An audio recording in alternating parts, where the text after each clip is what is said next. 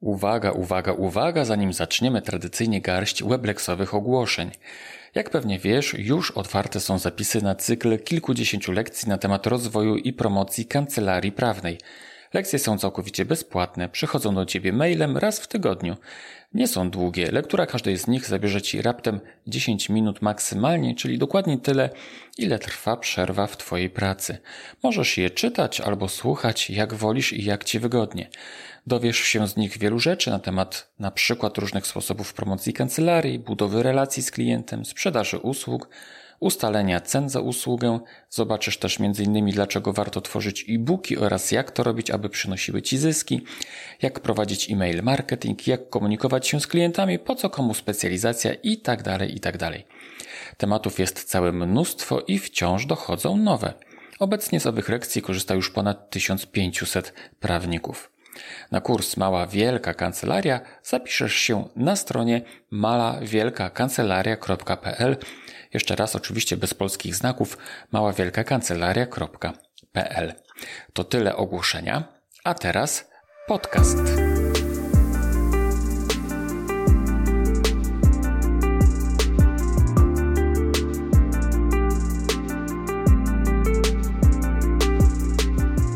To jest 74. odcinek podcastu w drodze do kancelarii, którym rozmawiam z doświadczonymi prawnikami, którzy nie jedną wiosnę w todze mają już za sobą. Witam Cię serdecznie, mówi jak zawsze Rafał Chmielewski. W tym odcinku podcastu gościmy w lubelskiej kancelarii adwokackiej BCC Adwokaci, która jest prowadzona przez dwie adwokatki, panią mecenas Agatę Bicką-Cenzartowicz oraz panią mecenas Katarzynę Cimek. Obie panie prowadzą wspólnie swój biznes już 5 lat i bardzo dobrze sobie radzą na trudnym lubelskim rynku. Jadąc do nich na wywiad byłem ciekaw, co jest źródłem ich sukcesów. Spotkaliśmy się na rozmowę niemal przypadkiem. Tego dnia byłem bowiem w Lublinie na różnych spotkaniach i umówiłem się z obiema paniami, że wpadnę do nich na moment z książką, którą e, umówiliśmy się, że im pożyczę. Chodzi o książkę Matthew Dixona pod tytułem Optymalizacja obsługi klienta. No a przed wyjazdem z Warszawy wpadł mi do głowy pomysł, że może przy tej okazji nagramy podcast. Panie chętnie się zgodziły i tak powstał właśnie kolejny odcinek podcastu w drodze do kancelarii. Spotkaliśmy się w przytulnym wnętrzu kancelarii i rozmawialiśmy w bardzo przyjaznej atmosferze. A o czym rozmawialiśmy? O rozwiązywaniu konfliktów między wspólnikami, o roli uzupełniania się w zespole, jak się wspólnie dogadywać, czy warto działać w spółce, na co powinieneś zwrócić uwagę, kiedy planujesz założenie spółki, jak znaleźć wspólnika, jak zdobywać klientów, o dobrej obsłudze klienta, jak budować relacje, o tym, jak łagodzić emocje klientów i jak się o nie troszczyć. Rozmawialiśmy też o wartości specjalizacji, jak ustalać stawkę honorarium i panie oczywiście również zdradziły, jaką mają radę dla początkujących prawników. Zanim zaczniemy, dodam oczywiście, że podcast w drodze do kancelarii jest z dumą wspierany przez Weblex Bookkeeping, oferujący najwygodniejszą księgowość prawniczą na tej pięknej planecie. Ofertę księgowości kancelarii prawnej znajdziesz w prosty sposób na stronie najwygodniejsza księgowość prawnicza.pl. Jeszcze raz, oczywiście bez polskich znaków, najwygodniejsza księgowość prawnicza.pl. Panie i panowie, mecenas Katarzyna Cimek oraz mecenas Agata Bicka-Cenzartowicz. To jest kolejny odcinek podcastu w drodze do kancelarii, a dzisiaj gościmy w lubelskiej kancelarii BCC Adwokaci, którą tworzą dwie wspólniczki, mecenas Agata Bicka-Cenzartowicz, a także mecenas Katarzyna Cimek. Cześć. Cześć. Cześć. Witam Was serdecznie. Jak się czujecie w takim upale w ogóle? Ja już się chyba przyzwyczaiłam, ale no, w nocy jest y, dosyć męcząco, nie da się zregenerować. Ja mimo wszystko źle znoszę takie upały. No miejmy nadzieję, że się szybko skończą, no nie? Na pewno nam jest łatwiej, bo można się luźniej ubrać, prawda? Sukienka jest taka bardziej przewiewna niż garnitur na przykład dla mężczyzny. No tak. No ale jak idziecie, tak musicie togę założyć, to wam jest gorąco chyba, co? W sądzie jest klimatyzacja, w sensie A, na sali. No tak, XXI mhm. wiek. Tak? Na szczęście. Czy w Lublinie macie... na korytarzu nie ma, co dzisiaj bardzo mocno odczułam. Właśnie chciałem powiedzieć, że, że w Lublinie w sądzie macie klimatyzację, a pewnie nie we wszystkich sądach będą, nie? Takie udogodnienia Myślę, że- cywilizacyjne. Tak, w Opolu Lubelskim na pewno nie ma. Tak, dokładnie. W Tam jest taki nie stary ma. budynek. No. No. Czyli jednak zawód adwokata to wymaga jednak poświęcenia. Jakby nie było No, jak- z wielu, Tak, tak. z wielu punktów widzenia, jakby na to spojrzeć. Dobrze, słuchajcie, wśród naszych Weblexo- Weblex bookkeepingowych kancelarii jesteście jedną z tych kancelarii, które się naprawdę świetnie rozwijają. A dziękuję. Bardzo nas to cieszy. Eee, ale mimo wszystko są takie czasy, kiedy wielu prawników narzeka na trudne czasy. Tak? Wy nie narzekacie, wręcz My też przeciwnie. narzekamy. A, też narzekacie. Bo za, ale, nie, no jasne, bo zawsze może być lepiej, nie? Właśnie, tak. A- I ostatnio nawet coraz częściej narzekamy. Też y, robimy pewne rzeczy, żeby było lepiej, więc ciągle, ciągle po prostu mamy parcie na to. No, e, ale powiedzcie w takim razie, co jest źródłem waszego sukcesu? Ja się czuję trochę zawstydzona, jak mówisz e, sukces, bo No, wcale no. jeszcze nie czuję, że, że odniosłyśmy sukces, tak No. szczerze. Mhm. E, jednak myślę, że jesteśmy w tym miejscu, w którym obecnie się znajdujemy, dlatego, że potrafimy ze sobą współpracować. Myślę, że to jest e, duża nasza przewaga i ciągle ta nasza współpraca jest taka, no tak naprawdę mocna. Mhm. Mm, I specjalizujemy się. Mhm. Plus ta sieć poleceń, która się obecnie zrobiła, e, zwłaszcza tutaj w Lublinie, powoduje, że tych klientów mamy każdego Mhm. miesiąca. Bo może wytłumaczę, że obsługujemy głównie konsumentów i bazujemy No. po prostu na nowych klientach w każdym e, miesiącu. Mhm. Bez tego by było też słabo. Mhm, mhm. Czyli skupiacie się na obsłudze osób fizycznych. To, to miałaś na myśli, tak? Tak, dokładnie. Dobrze. No, a jaka jest perspektywa Kasi? Słucham. Co jest źródłem waszego sukcesu? Okej, można to inaczej nazwać, ja też nie lubię tego słowa, e, ale to co byś Kasia powiedziała na ten temat? Tak, ja myślę, tutaj zdecydowanie zgadzam się z Agatą, że e, tutaj ta współpraca e, no, doprowadziła nas do tego miejsca, w którym jesteśmy, że bez tej takiej ścisłej współpracy, no chyba żadna z nas nie byłaby w tym e, miejscu, w którym dzisiaj obydwie jesteśmy. Mhm. Bo rozumiem, że jeśli mówicie o współpracy, to macie na myśli siebie e, dwie, tak? Tak, bo my nie, mamy takiej, współpracy. e, my nie mamy takiej formalnej spółki, takiej oficjalnej spółki. Nie jesteśmy w KRS-ie. Tak, A, tak. okej. Mamy dwie e, działalności jednoosobowe, Mhm. z tym, że no, nasza współpraca jest e, obecnie tak ścisła, że de facto funkcjonujemy mm, tak jak spółki. Mhm. Uzupełniacie się w jakiś sposób, tak byście to określiły? Tak, myślę, Tak. że tak. Mhm, ale to uzupełnienie się, uzupełnianie się e, e, jest nad, w tej warstwie merytorycznej, czy może w warstwie osobowościowościowej, czy, czy, czy w Myślę, inny że w sposób? Mhm. jednej i w drugiej. E, Tutaj e, merytorycznie to ja bardzo sobie cenię tą współpracę, bo nie ukrywam, mm, obie mamy takie podejście bardzo ambitne do, do tych spraw, które prowadzimy. E, Bierzemy też trudne sprawy, takie nietypowe, gdzie trzeba po prostu trochę pomurzyć i jednak takie e, przegadanie tego, co mi się wydaje, co się Kasi wydaje, nawet powiedzenie tego na głos przy drugiej osobie, no doprowadza nas do takich błyskotliwych wniosków czasami. I z korzyścią dla klientów oczywiście. Mhm. Jeśli chodzi o jakąś taką strategię rozwoju naszej kancelarii, no to tutaj nie ukrywam, że e, Agata jest tutaj taką e, osobą e, prowadzącą, wiodącą, że tak powiem. Ja w zasadzie do niedawna skupiałam się tylko i wyłącznie na takiej pracy merytorycznej. E, Nie czułam się w takim e, jakimś takim marketingu, w jakichś takich e, strategiach, e, jakimś obieraniu takich strategii biznesowych i tutaj w całości polegałam na Agacie. Mhm. Mhm. Gdzie kończyłyście studia prawnicze? Obydwie kończyłyśmy w Lublinie, kończyłyśmy z Agatą tą samą uczelnię UMCS e, Lublin. E, Dodatkowo e, właśnie poznałyśmy się na aplikacji. Aplikacje odbywałyśmy w Lublinie. E, Tutaj też praktykowałyśmy, ale każda z nas w innej kancelarii. Tak, my, my w zasadzie to jest takie śmieszne, bo na studiach się nie znałyśmy, studiowałyśmy na różnych rocznikach. E, Na, na e, aplikacji adwokackiej nie, nawet też jakoś blisko mm, nie byłyśmy ze sobą. Dopiero jak tą aplikację kończyłyśmy, to jedna i druga zaczęła się zastanawiać, no ja nie chciałam sama tworzyć kancelarii. E, okazało się, że Kasia też nie. I tak jakoś po prostu przypadkowo zaczęłyśmy rozmawiać i, i nam zakiełkował pomysł, żeby po prostu razem wynająć lokal. Nie było jeszcze wtedy mowy o spółce, e, chociaż ja miałam to z tyłu głowy, że to, to tak chciałabym po prostu e, docelowo mieć taką współpracę. Natomiast bardziej na początku chodziło o to, żeby mieć wspólną wizję na sprawy, na życie i dzielić się kosztami. Mhm. Ja rozumiem, że tę wizję podzielacie e, wspólnie, tak? Podzielacie. Tak, tak, no. tak, tak. Ja jeszcze może dodam, no. że nigdy, nawet jak prowadziłyśmy takie zupełnie dwie odrębne kancelarie, no nigdy ze sobą nie konkurowałyśmy.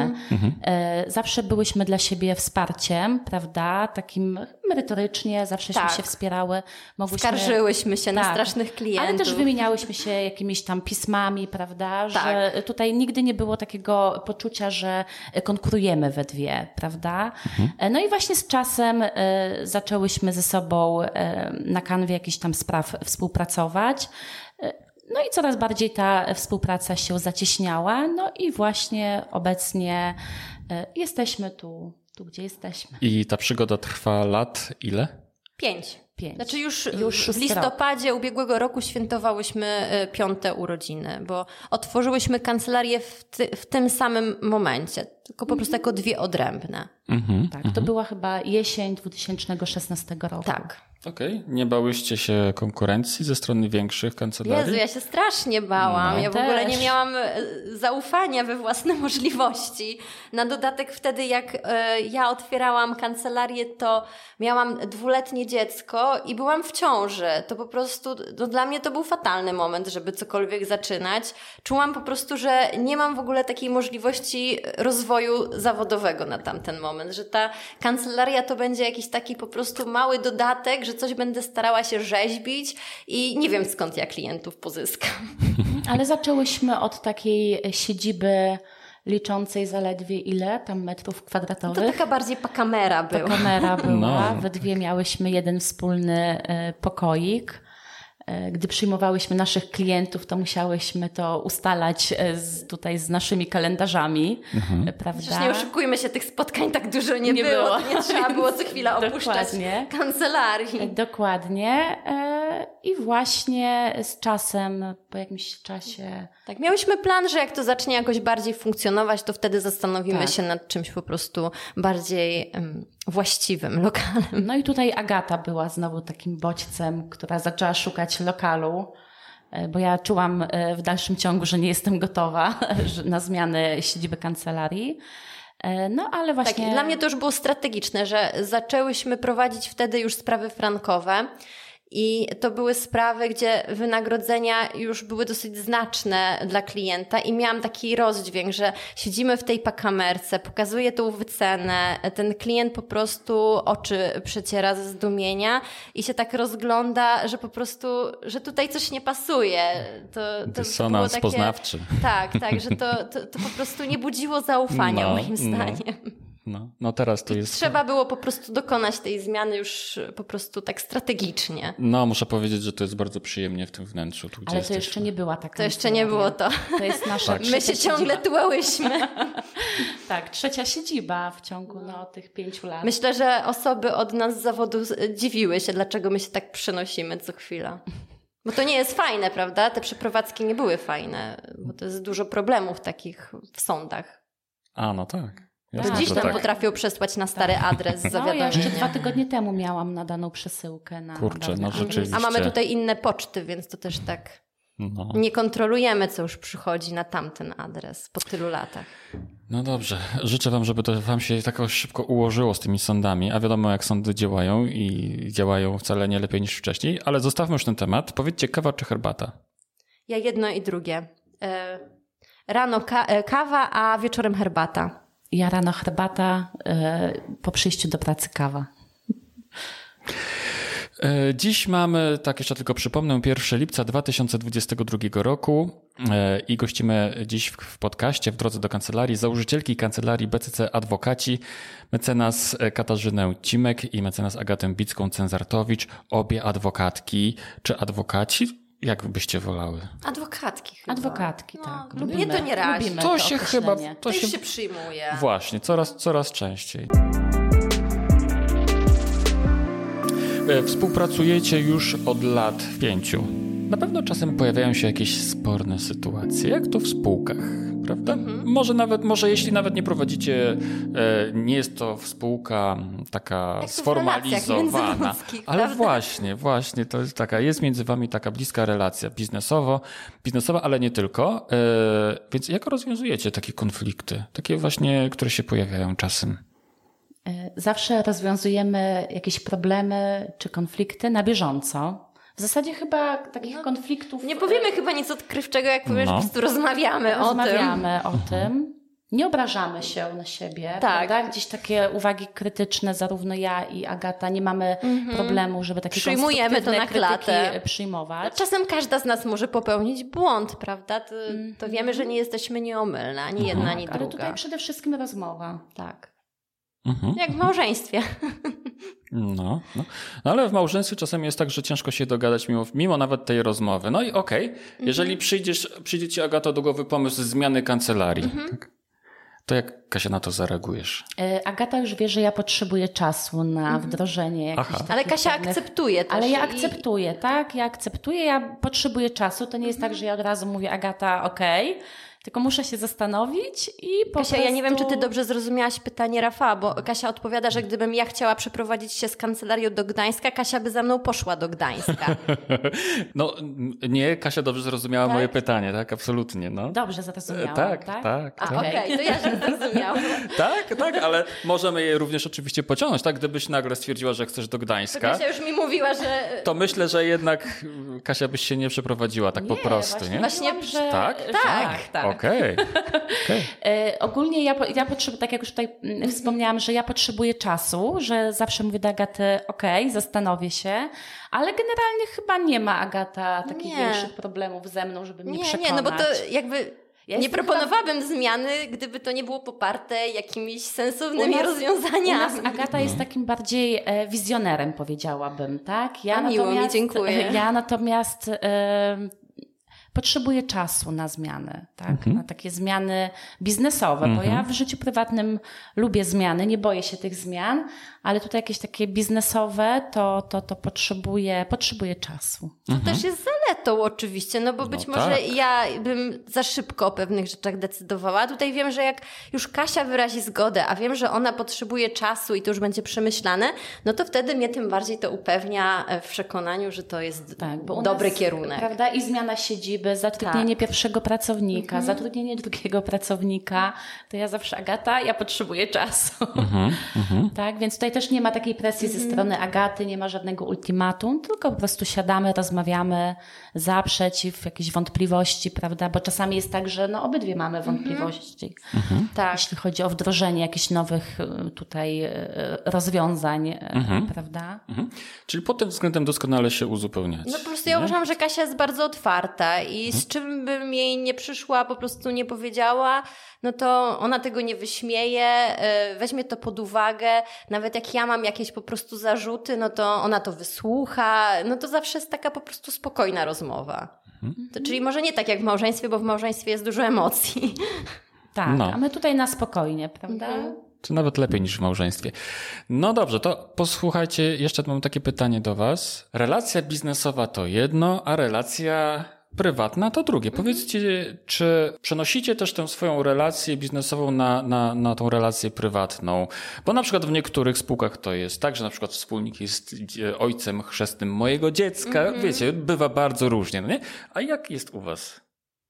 U nas chyba nie ma tego tak zacieśnionego. Uważam, że raczej mamy między sobą dobrą relację, też taką osobistą, ale aż tak w tym życiu prywatnym ze sobą e, nie przebywamy. Uważam, że bardziej to jest na, na, na takim życiu zawodowym. Mhm, Ale też mamy y, do siebie takie zaufanie, Tak. nawet w takich prywatnych kwestiach. Dużo ze sobą rozmawiamy. Tak, tak. Natomiast tutaj te nasze dwie rodziny, bo zarówno ja, jak i Aga- Agata mamy y, rodziny, to nasze rodziny nie są ze sobą aż Mhm. tak, y, prawda, tutaj za, za, zaprzyjaźnione, żebyśmy jakoś tak się spotykali po, po pracy, prawda. Ale na osobiste takie tematy Tak, też rozmawiamy, tak, tylko tak. No, nie mamy takich po prostu powiedzmy spotkań czy, czy wydarzeń takich wspólnych. To mhm. Przynajmniej na razie. Tak. Dobrze. Załóżmy, że słucha nas ktoś, kto się zastanawia nad e, właśnie zawiązaniem spółki z kimś innym, tak? Mniej lub bardziej formalnej, to bez znaczenia tak naprawdę. Co byście doradziły komuś takiemu? To jest trudne pytanie. No. Ja jestem za tym, że spółki są dobre. Nie są perfekcyjne oczywiście. Mają też wady. Natomiast w ogólnym rozrachunku, jeżeli to będzie też zaufana osoba o podobnych wartościach na życie, na, na biznes, to uważam, że to, to, to po prostu będzie z korzyścią dla tej osoby. I na pewno bym wybierała e, tą osobę wspólnika, kierując się tym, jakie wyznaje wartości, że no nie może być na przykład, że dla mnie jest ważna e, rodzina, e, żebym nie przepracowywała się też tej pracy, nie chcę tutaj pracować nad godzinach, abym miała wspólnika, który na przykład by chciał głównie pracować i najważniejsze byłyby po prostu no, no, te pieniądze ze zleceń, no to już wtedy na pewno mogłyby być zgrzyty w takiej współpracy, prawda? Mhm. Bo on by pewnie był niezadowolony, bo ja mniej pracuję, a, a się jakoś rozliczamy być może po połowie, no to wtedy mhm. tak. tak. Chyba tutaj też takie wzajemne zaufanie, to trzeba naprawdę znaleźć mhm. taką osobę, do której się ma e, zaufanie, bo myślę, że bez tego zaufania to ciężko byłoby e, tutaj zbudować, mhm. prawda, spółkę. Mhm. I jeśli mówimy o zaufaniu, to na pewno nie zawiązywałabym takiej współpracy ścisłej od razu, na początku.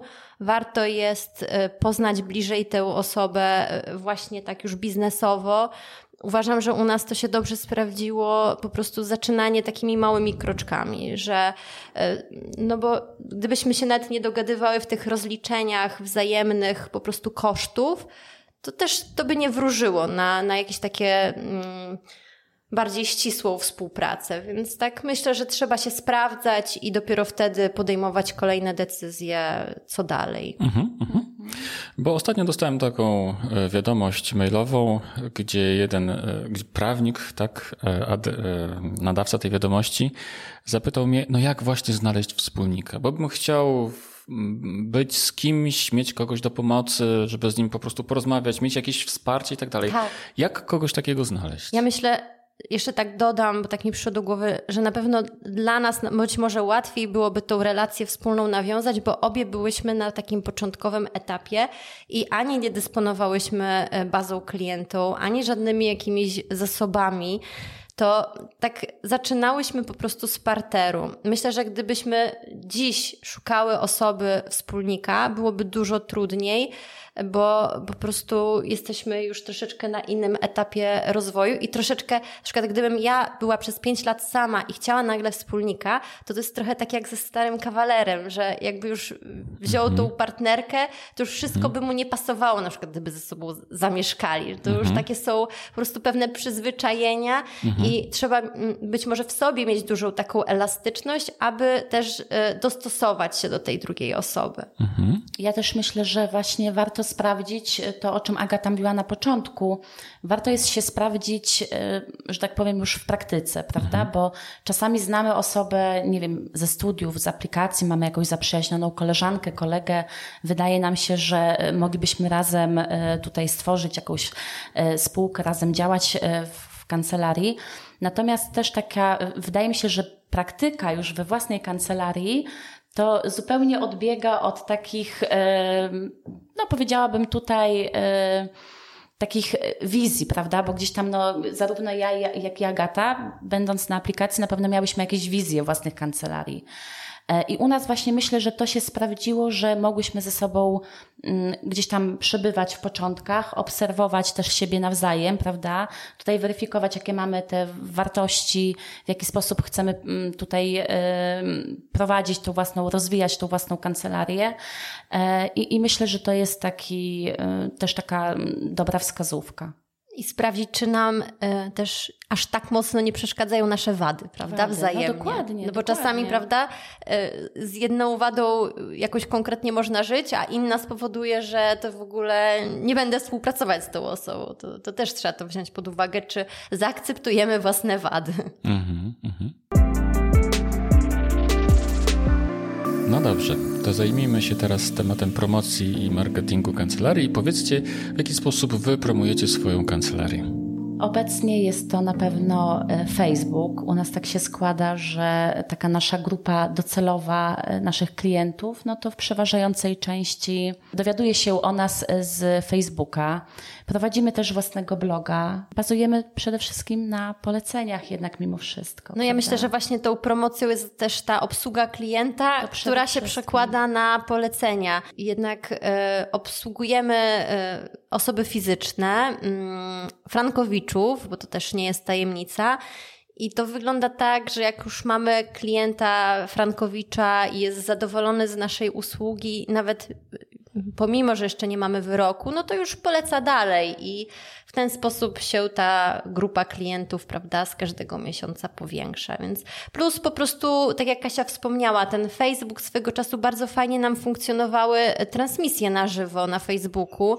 E, tak organizowałyśmy je cyklicznie i tutaj jeszcze mm, często te transmisje były z kancelarią LexNord z Katowic, prawda, z, z mecenas Pilarczyk. To też tak fajnie nam funkcjonowało, bo łatwiej było zebrać grupę e, osób zainteresowanych, a ona działała bardziej na Katowice, my na Lublin, więc też to się nie wykluczało. Nie no byliśmy tak. względem siebie e, taką konkurencją, tak. bo na, inny, innej, na innym terenie. Mm, natomiast też w pewnym momencie zauważyłyśmy, że te, znaczy po pierwsze, na te transmisje trzeba mieć też czas. Jakby nie we wszystkim być może tutaj jesteśmy takie y, sumienne, systematyczne z tą promocją, no bo wiadomo, są różne y, etapy życia, mm, czasem jest nawał pracy merytorycznej, jakieś takie inne rzeczy, o których się myśli, więc nie zawsze tak po prostu jesteśmy w stanie co miesiąc te transmisje robić, jednak to nie żyjemy z tych transmisji, tak. ale też zauważyłam, że te transmisje ostatnio miały mniejsze zasięgi, tak mhm. zdecydowanie mniejsze. Mm, i, i trochę tak e, zarzuciłyśmy to. Mhm, mhm. A jak już wspomniałaś o obsłudze klienta, jak wspomniałyście o obsłudze klienta, tak, e, to powiedzcie mm, według Was, na czym polega dobra obsługa klienta?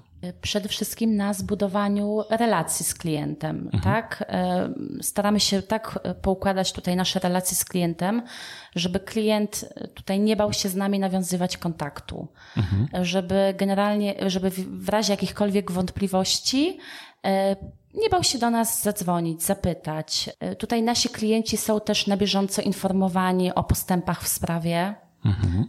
co, co myślę, że jest doceniane przez naszych klientów. Mhm. E, I generalnie chyba tak, no, ta, ta dobra relacja z klientem, mhm. prawda? Mhm. A jak wspomniałaś, Kasiu, o tym, że, e, klient, że rozwijacie tę relację tak, żeby klient się ciebie, was e, nie, nie bał, nie obawiał, to co dokładnie robicie? Bo e, jak wspomniałaś o tym, że informujecie klientów, na jakim etapie jest ich sprawa, no to to jest rzecz taka, powiedziałbym, taka, taka techniczna. Ona nie wpływa na emocje klienta. Znaczy, on wpływa tylko w takim zakresie, że on po prostu czuje się spokojniejszy, bo, mhm. bo, bo wie, że ktoś panuje nad jego sprawą. Natomiast w przypadku obawy o kontakt, to są takie bardziej emocje, takie emocje, powiedziałbym takie emocje pierwotne, no nie? I na pewno takie są, bo rozmawiam z różnymi przedsiębiorcami i też in, innymi ludźmi, którzy korzystają z usług prawników i oni czują po prostu to w sobie taki ten respekt, jakiś taki dystans, który dystans. dzieli ich, a, mhm. a was i tak dalej. I można to określić właśnie takim słowem, że się obawiają kontaktu, tak? Co wy robicie takiego, żeby ci wasi klienci się nie obawiali e, kontaktu z wami? Wprost mówimy, jak współpracujemy, mhm. że nie jesteśmy takim typem kancelarii, że hukniemy na klienta, że będziemy tutaj mówić trudnym językiem. Tak od początku pokazujemy klientowi, że się o niego troszczymy, że upewniamy się na każdym etapie, czy zrozumiał, prawda, to, co my przekazujemy w taki sposób, jak właśnie to przedstawiamy, czy, y, czy pojawiały się jakieś dodatkowe wątpliwości ze strony klienta. Nawet jak klient podpisuje z nami umowę, no to też staramy się punkt po punkcie tę umowę z klientem omówić, żeby miał pewność, że wszystkie zapisy zrozumiał, że wie, na, do czego my się zobowiązujemy, mhm. jakie są zobowiązania klienta, żeby po prostu nie czuł się potem oszukany, zaskoczony, więc mm, myślę, że to po prostu takie komunikowanie się prostym językiem, pokazywanie tego, że y, też jesteśmy takimi E, otwartymi osobami, e, to, to tak przełamuje te lody.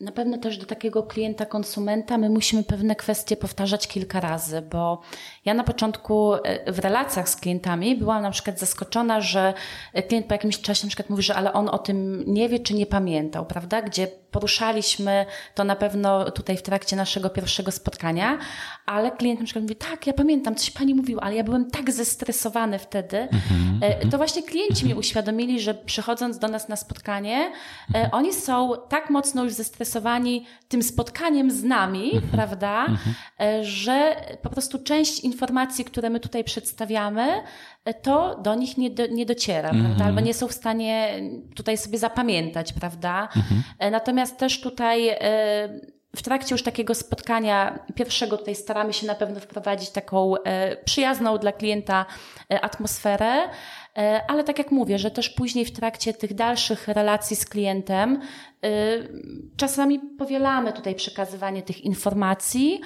prawda, żeby po prostu ten klient był świadomy. I tutaj mamy też dzięki jakimś takich, takim rozmowom, prawda, tym takim częstym częstym kontaktom, bo e, mamy dosyć częste e, kontakty z naszymi klientami. Mamy pewność, że tak jak mówię, czy jakieś wątpliwości są, e, prawda, to nie boją się do nas zwrócić z jakimś zapytaniem, tylko po prostu dzwonią, pytają. Mhm. Poza tym czasami też nie ukrywajmy, mamy tak skomplikowaną sprawę tego klienta, a klient, no z uwagi na to, że jest laikiem w temacie prawnym, to nawet pewnych rzeczy, nawet jak mówimy prostym językiem, to sam, mam, sam nam mówi i my my widzimy, że on i tak po prostu nie jest w stanie tego po prostu tak zrozumieć jak my. No ale to przyznaje się do tego, prawda? My to akceptujemy, wtedy po prostu zapewniamy, że po prostu zrobimy to według naszej najlepszej wiedzy, będziemy działać rzetelnie w jego interesie, żeby po prostu dał nam to zaufanie, że się po prostu no, troszczymy o tą jego sprawę. Że, że jest ona dla nas po prostu ważna. E, fajne rzeczy opowiadać. A czy pytacie swoich klientów, żeby powtórzyli to, co wy powiedziałyście? E, chyba musimy zacząć to robić. To taki, czasem warto podać tak. e, klienta testowi egzaminowi. Mm -hmm. Niech pan się nie przyjmuje, ale teraz pana przeegzaminuje. Tak, niech pan powtórzy wszystko to, co powiedziałam. E, trochę takim śmiechem, tak? Ale rzeczywiście tak jest. Mm -hmm. że, to jest że, dobra metoda. Że ludzie mm -hmm. po prostu mhm. bardzo często, jak, nawet jak im powtórzysz trzy razy, mhm to oni dla świętego spokoju często powiedzą, że tak, to już rozumiem, nie? A tak naprawdę mogą wcale, wcale nie tak. rozumieć albo rozumieć na opak. Tak samo pracownicy, prawda? No. Jak się zleca zadanie. No Mi tak. się zdarzyło w sprawie frankowej, że klient pomylił informacje przekazywane ode mnie no. z informacjami przekazywanymi przez bank w, trakcie zawierania umowy. Poszliśmy na przesłuchanie notabene informacyjne, a klient mówi, że tak, on wiedział o ryzyku, o wszystko wiedział, prawda? Mm. Więc e, ja go dopytuję, kiedy się o tym dowiedział, i nagle taki błysk w jego oku. To u pani mecenas w kancelarii była o tym mowa, prawda? No on był na tyle e, właśnie e, nawet mówi, że w trakcie samego przesłuchania nie był zestresowany, tylko rzeczywiście gdzieś jemu ten wycinek tutaj mhm. spotkania ze mną, mhm. gdzieś tam mu się mm, wykasował, że tak mhm. powiem. No, no. E, ludzki mózg jest pełen, czy osobowość tak jest pełna różnych meandrów i po prostu różni ludzie różnie reagują na różne informacje. Na pewno trzeba z dużą życzliwością do tych ze e, osób podchodzić, ze zrozumieniem, że też mogą się stresować i tak ja już tak biorę pod uwagę to, że nawet jak klient jest zdenerwowany zdenerwowany i być może to zdenerwowanie na mnie przenosi to ja tego nie biorę do siebie. Po prostu tłumaczę to sobie, że to wynika z jego po prostu jakiegoś lęku, strachu, że po prostu należy mu dodać tej otuchy w tej sytuacji, a nie wchodzić w jakiś konflikt, tłumaczyć się, że to tak naprawdę nic nie pomaga, że, że najlepiej otoczyć tego klienta po prostu taką opieką. Wiesz co, no dokładnie tak. Ja myślę, że to jest bardzo ważna wskazówka, e, dlatego że ludzie, jeśli nie są przygotowani intelektualnie, to oni nigdy cię nie zrozumieją, no nie? Tak. Nigdy. Oni by musieli przejść 5 lat studiów, Dokładnie, potem aplikację, potem pójść swoją drogą. Żeby, właśnie, i więc, więc tłumaczenie cały czas mhm. człowiekowi mm. tak po prostu mija się z celem. Tak. Trzeba sprawić, żeby on po prostu ci zaufał, mm. tak mhm. uspokoić go właśnie w ten sposób emocjonalnie. Mm-hmm. Tak, więc tutaj na pewno musimy no. się troszczyć o te emocje klientów. Już wielokrotnie się przekonałyśmy. E, I to się sprawdza najlepiej. No. E, rozmawiamy tutaj o waszych klientach frankowiczach. I wyobrażam sobie, że to jest wasza specjalizacja. Czy macie klientów jeszcze z jakichś innych niż Frankowiczów? Tak, w zasadzie jeszcze mamy. Mm. No. A tak jak to mówiłaś, to spojrzałaś na Kasię. No. Kasia wie, o co mi chodzi.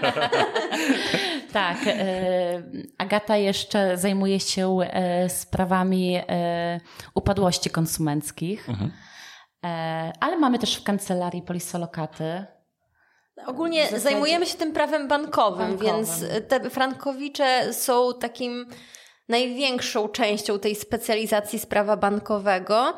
Mamy też drobne sprawy przedsiębiorców. No nie jesteśmy aż tak jednolicie, że jak, no mamy jednak czasami, jak nasz klient Frankowicz ma problem prawny w taki, no w związku z tym, że prowadzi działalność i ktoś mu nie zapłacił za fakturę, no to taką sprawę też tak też mu pomożemy, no bo wiemy, że już jest to zaufanie. Tak. On już tak jakby nie chce tego gdzieś indziej oddawać. Tak to dla nas to nie jest problem mu pomóc. Natomiast gdyby to była jakaś sprawa rodzinna, jakieś ubezpieczenia, coś takiego innego niż cywilna, to, to byśmy, to się nie decydujemy na takie sprawy, tak aż tak daleko odbiegające od mhm. naszej specjalizacji. Mhm.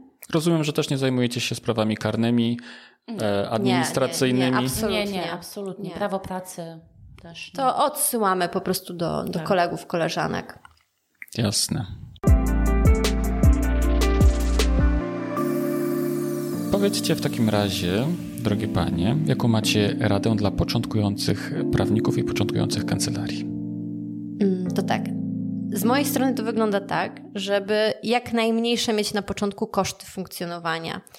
E, bo w, w, sytuacji, kiedy oczywiście no nie mamy klientów, no bo być może ktoś wchodzi już na rynek i, i ma grupę, e, jakąś tam bazę klientów, ale jeżeli tak jak my, nie, nie ma tej bazy na początek, mm, no to też nie może oczekiwać, że tą bazę szybko stworzy, bo to jest żmudna praca. Więc do tego się przydaje po prostu mm, no, jak najniższe koszty miesięczne, żeby naprawdę tą złotówkę oglądać z wielu stron, zanim się ją wyda. Mm, na pewno warto się postarać o dotacje. Dzisiaj właśnie Kasia Solga wrzuciła post na ten temat. Dotacje na pewno się przydadzą. Jakaś poduszka finansowa, żeby mieć zabezpieczenie na kilka miesięcy bez dochodu. Mm, no i pomysł na to, jakie sprawy chcemy przyjmować, żeby to nie musi być, że dzisiaj musi wiedzieć, jaka to jest specjalizacja, ale żeby jakoś ukierunkować się w konkretne sprawy po pewnym czasie, żeby to po prostu mniej więcej świtało, co, co chce robić. Kasia? Ja myślę, że tutaj też mm, promocja jest bardzo takim ważnym elementem, o którym wielu młodych przedsiębiorców, w tym e, prawników, no zapomina, prawda? Mhm. Skupiają się na tej pracy merytorycznej, a zapominają o tej e, promocji, żeby gdzieś zaistnieć, prawda? Chociażby w internecie, no bo ludzie muszą się z jakichś źródeł dowiedzieć e, mhm. o nas. Ja mhm. bynajmniej z tym miałam ogromny problem, zanim w ogóle do tego dojrzałam. Ja się skupiałam na takiej pracy no, merytorycznej od samego mhm. początku. Mhm. Myślę, że też dobre na wstęp mogą być takie e, spotkania networkingowe, żeby po prostu spotykać się w gronie. My, my same też z Kasią brałyśmy udział w takich spotkaniach. Poznałyśmy naprawdę fajne, wartościowe osoby, akurat e, kobiety, e, które prowadziły działalność i do dziś mamy i my korzystamy us z usług tych po prostu działalności i te osoby polecają nasze usługi, jak wiedzą po prostu czym się zajmujemy. No to też wpływa bardzo mocno na takie mhm. kontakty. Mhm. Ale to ciekawe, co mówicie, dlatego że wielu prawników mówi, że te spotkania networkingowe zupełnie są bez sensu. Może zależy jakie, bo no wiadomo, pewnie nie wszystkie. I pytanie, jak ktoś podchodzi do takiego spotkania, no bo tak chyba ty nawet, e, Rafał, e, pisałeś kiedyś w swoim kursie Mała Wielka Kancelaria, że tylko po prostu rozmawiamy, czym się zajmujemy, a, a nie nawiązujemy relacji. Mhm. To, to, to, myślę, że to jest kluczowe po prostu nawiązywanie takich bliskich no właśnie, relacji. Myśmy z takim nastawieniem mm -hmm. chodziły na takie spotkanie, że mm -hmm. chcemy nawiązać relacje, prawda? Mm -hmm. A, albo może po prostu Lublin jest wyjątkowym miastem pod tym względem. Może. Dobrze, a powiedzcie, czego początkujący prawnicy powinni unikać? Na pewno y, może tak nie tyle unikać, ale uważałabym mm, na takie dokonywanie wycen we własnym zakresie, czyli w momencie jak przychodzi do nas klient, ja pamiętam sama z tym się borykałam, jak byłam takim świeżakiem i, i powierza nam swoją sprawę, no to dla mnie takim odpowiednikiem były koszty zastępstwa procesowego w rozporządzeniu, że jakby mm, na tym oscylowałam, I tak wydawało mi się, że to będzie ok. Natomiast to nie jest, yy, te koszty zastępstwa wcale nie odpowiadają nakładowi pracy. Mówię tu oczywiście o sprawach takich cywilnych, o zapłatę, bo, bo wiadomo, że z takiej sprawy o rozwód, z samych kosztów zastępstwa, tam jest chyba 700 zł, to yy, się mhm. nie, nie pociągnie za daleko. Natomiast tutaj na pewno bym się przyłożyła do dokonywania tej wyceny, żeby badać rynek i, i tych koleżanek, kolegów podpytywać, jakie mają stawki. Oczywiście brać poprawkę na jakieś swoje koszty, na swoje jakieś takie potrzeby, to jak my pracujemy. Natomiast tutaj bym tak uważała, bo można po prostu potem dokładać do takiej sprawy, niestety. Mhm. E, na pewno e, unikałabym e, pozyskiwania klientów w oparciu o najniższą cenę.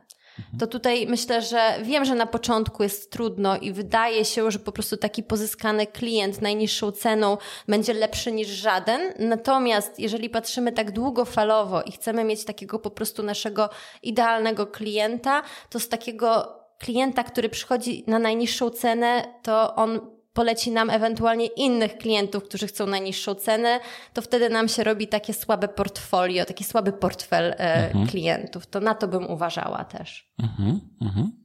E, no, ja myślę, że warto dodać, że klient tak naprawdę zawsze jest w stanie zapłacić więcej. No chyba, że ma jakąś barierę finansową i nie, mhm. i, i, nie jest w stanie zapłacić, tak? Ale z reguły ludzie po prostu cisną, e, bo chcą zapłacić mniej, a byliby skłonni zapłacić więcej, więc tutaj tak naprawdę chyba bardziej kwestia umiejętności sprzedaży by się przydała. Albo e, umiejętności sprzedaży, albo po prostu ustawienia na swoim może bardziej. Tak mówienia nie, tak? Mhm. Będą bycia świadomym tego, że warto jednak czasem powiedzieć klientowi nie. Mhm. Jak nie, no to trudno trudno. Tak, nie? dokładnie. E, dobrze, a jak według Was najlepiej rozpocząć drogę zawodową?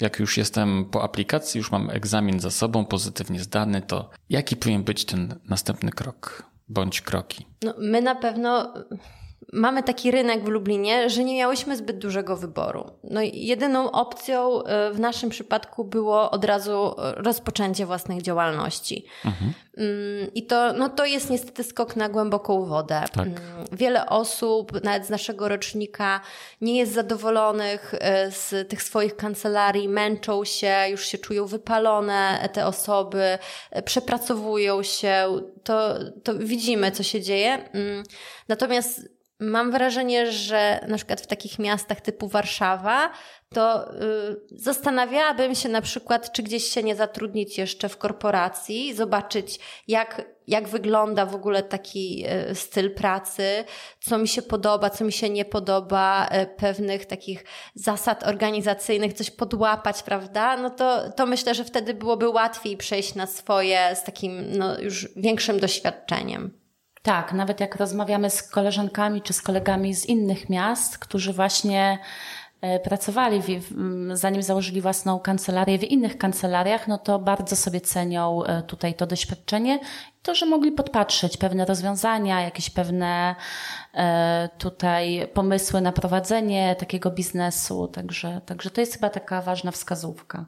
No ale wyobrażam sobie rzeczywiście, że jeśli po ukończonej aplikacji z danym egzaminie musisz założyć swoją własną działalność gospodarczą, tak? I już tak naprawdę wskoczyć na ten, no na, do tej głębokiej wody, to się musisz zacząć nauczyć pływać i to jest trudne. To jest bolesne, tak. Warto właśnie kiedyś tak z Agatą rozmawiały, że nam zabrakło tego, że na aplikacji chyba nie skupiliśmy skupiły, nie skupiłyśmy się ani ja, ani Agata na e, takim budowaniu takiego własnego, e, prawda, e, wizerunku, no. że gdzieś tam nie prowadziłyśmy bloga. My nie pracowałyśmy merytorycznie tak, tylko myśmy, Tak, merytorycznie. Znaczy sugerujecie, że można wcześniej, tak? Zacząć tak, budować tak, swoją to, markę, swój wizerunek i tak dalej. Dokładnie. Że warto to robić. Mhm. No tak, że, że na pewno warto dużo wcześniej, czy to prowadzić jakiegoś Instagrama, czy jakieś konto na YouTubie, dzielić się wiedzą, to naprawdę nie musi być specjalistyczna wiedza, a, a w ogóle im mniej te filmiki na przykład są e, właśnie specjalistyczne, tym lepiej się oglądają, to żeby po prostu już być takim po prostu proaktywnym. No dobrze, to moje ulubione pytanie. Co byście poleciły prawnikom do przeczytania? Tak, tutaj e, sobie zastanawiałyśmy się nad tym pytaniem już wcześniej, tak. nie będziemy ukrywać. No to słucham, e, słucham. jestem bardzo Moim ciekawy. Moim zdaniem, bo tak, na pewno taką ogólną książką dla początkującego prawnika, który jeszcze e, nie wie, jakie problemy go w przyszłości czekają, to myślę, że właściwy byłby mit przedsiębiorczości żeby tak e, całościowo spojrzał e, na biznes, na to, e, tak. na co powinien zwrócić uwagę, jak do pewnych rzeczy od początku podchodzić, żeby no, powinno to być takie otwierające oczy. Tak. No Michael, i oczywiście Michael pamiętnik Gerber. adwokata. No to, ale to już jak mit przedsiębiorczości już ktoś przeczyta, tak? To wtedy może tak. Ale zdecydowanie tak, mit przedsiębiorczości uważam, że każdy powinien przeczytać, bo po prostu on zmienia podejście do własnego biznesu, tak? tak. Ja myślę, że w ogóle co roku firmy. można byłoby tak ponawiać czytanie tej książki. Słusznie. Bo, bo, bo zapomina się. Słusznie. E, no i tam Michael Gerber mówi o, o procedurach, że powinien powinno tak, być spisane. Czy wy tak. macie swoje spisane procedury po lekturze tej książki, czy jeszcze nie? Czy jesteście w trakcie? Po, jeśli chodzi o procedury, po samym micie nie spisałam procedur, aż tak mnie to nie zmotywowało. Natomiast e, jest e, książka Potęga Checklisty, e, prawda? Mam na swojej półce, ale jeszcze nie czytałem. No, to polecam. Jest no. naprawdę no. fajna. I po tej książce mm, zaczęłam ja cisnąć na te procedury.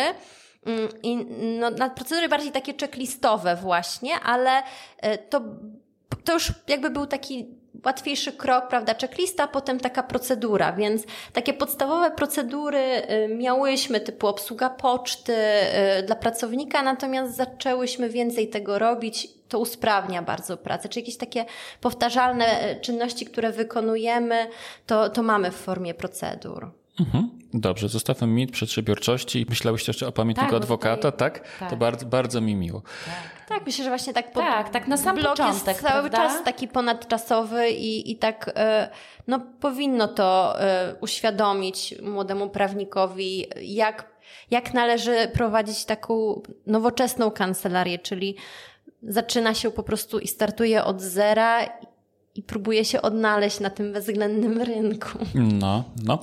I tutaj na stole leży książka pod tytułem Optymalizacja obsługi klienta, jak e, zredukować wysiłek mhm. klienta i wygrać bitwę o lojalność pana Matthew e, Dixona. I dlaczego chciałyście, żebym przywiózł tą książkę tutaj? Mhm. Ja w ogóle jestem bardzo Ci wdzięczna, że mi przywiozłeś tę książkę, bo jej się nie da nigdzie dostać. Ona jest nie do kupienia. No, e, no już e, słyszałam po prostu peany na temat tej książki i, i od Ciebie, i od Pawła Królaka, i od Mikołaj Lech, mhm. prawda? Też bardzo fajną recenzję wystawił tej książce. Uważam, że jeśli chodzi o obsługę klienta, jest to dobra obsługa klienta mm, jest ogromną przewagą konkurencyjną mhm. i naprawdę można na tym oprzeć promocję kancelarii. I to mhm. jest takie e, no, ponadczasowe. Absolutnie się z tym zgadzam, nie? że mhm. ta obsługa klienta jest właśnie czymś takim, według mnie to to jest, że obsługa klienta tworzy, tak mam ta, mm, takie mam zdanie, tak, że tworzy najbardziej solidny fundament mhm. dla, dla całej kancelarii, bo klient zadowolony, tak jak w waszym hmm. przypadku są zadowoleni klienci, przyprowadza kolejnych. Klient... Ja nawet mogę dać no. taki przykład. No. Mm, ostatnio miałam taką może mniej przyjemną, mniej przyjemnego maila e, od, e, od klienta, w zasadzie takiego pośrednio klienta, i czuć było takie pretensje do, do naszej kancelarii w jakimś tam sposobie prowadzonej sprawy. I początkowo tą sprawą zajmował się nasz pracownik, mm, tylko że no, nasz pracownik y, ma taki styl pisania, że, że taki bez emocji, mm, mhm. prawda? Tak jak typowy prawnik. Y, to oczywiście no, trzeba się nauczyć takiego bardziej emocjonalnego pisania. I wiedziałam, że po prostu poprosiłam e, tego pracownika, żeby przygotował e, projekt maila z odpowiedzią i że ja go poprawię. Mm, I poprawiłam, dodałam dużo takich od siebie, prawda, zapewnień, że, że, że ta sprawa jest dla nas ważna, że, że po prostu robimy co możemy, że próbujemy różnych opcji, ale nie każda może zdać egzamin. Mm, I po tym mailu e, to po prostu ten klient zupełnie zmienił ton. E, od razu napisał, że, że po prostu on wie, że my się staramy, że nie ma do nas pretensji. To po prostu to ma tak ogromną siłę, po prostu mm, to, co my jesteśmy w stanie zakomunikować, jak zakomunikujemy klientowi, że możemy się pozbyć naprawdę wielu takich no, pretensji. Mm-hmm, mm-hmm. Złagodzić na pewno te emocje I, i, myślę, że tutaj ta książka pomoże mi jeszcze bardziej to nauczyć się tego. Zdecydowanie tak. Tam autor podaje najróżniejsze techniki też, jeśli chodzi o komunikację mm-hmm. trudnych rzeczy, tak? Mhm. I jak zdejmować z klienta ten ciężar taki, który on po tak. prostu, ten klient niesie, niesie są. No oczywiście książka nie dotyczy wyłącznie kancelarii prawnych, tak? Ale ten ciężar spoczywający na, na kliencie, jakimkolwiek by nie był klientem, znaczy jakiegokolwiek przedsiębiorstwa nie byłby klientem, to ten, ten ciężar zawsze jest mniejszy lub większy, ale w kancelariach prawnych jest on z reguły większy, tak? I w przypadku na przykład waszym jest on dosyć istotny, więc w jaki sposób ten ciężar mu zmniejszyć. I to są właśnie sekrety obsługi klienta, które, które warto, warto znać. I one są po prostu ponadczasowe. Nie? Tak jak właśnie wspomniałaś, Agata, one są ponadczasowe, tak? Te, te różne zasady i w ogóle obsługa klienta. No dobrze. E, drogie panie, bardzo serdecznie Wam dziękuję za e, miłą rozmowę. Dziękujemy również. Cieszę się. I za zaproszenie dziękujemy. Co prawda trochę nas zaskoczyłeś. No tak, słuchacze tego nie wiedzą, ale mogę powiedzieć, że tak naprawdę miałem przyjechać tylko z książką tutaj, ale myślę sobie potem, hmm, a może byśmy podcast nagrali przy tej okazji. Rozumiemy, że e, sprzęt e, do nagrywania podcastów masz zawsze w bagażniku. E, powiem wam szczerze, że właśnie nie wypakowałem go, jak tylko wróciłem od Kasi, to on cały czas jeździł ze mną w bagażniku, bo nie miałem czasu, żeby, żeby, żeby to zrobić, bo na drugi dzień pojechałem od razu do tego Sopotu, więc to wszystko zostało w bagażniku. Środę, czyli wczoraj, nie, czwartek, wczorajszy dzień poświęciłem na to, żeby nadrobić zaległości i to akurat jeździło ze mną cały czas. Dobra.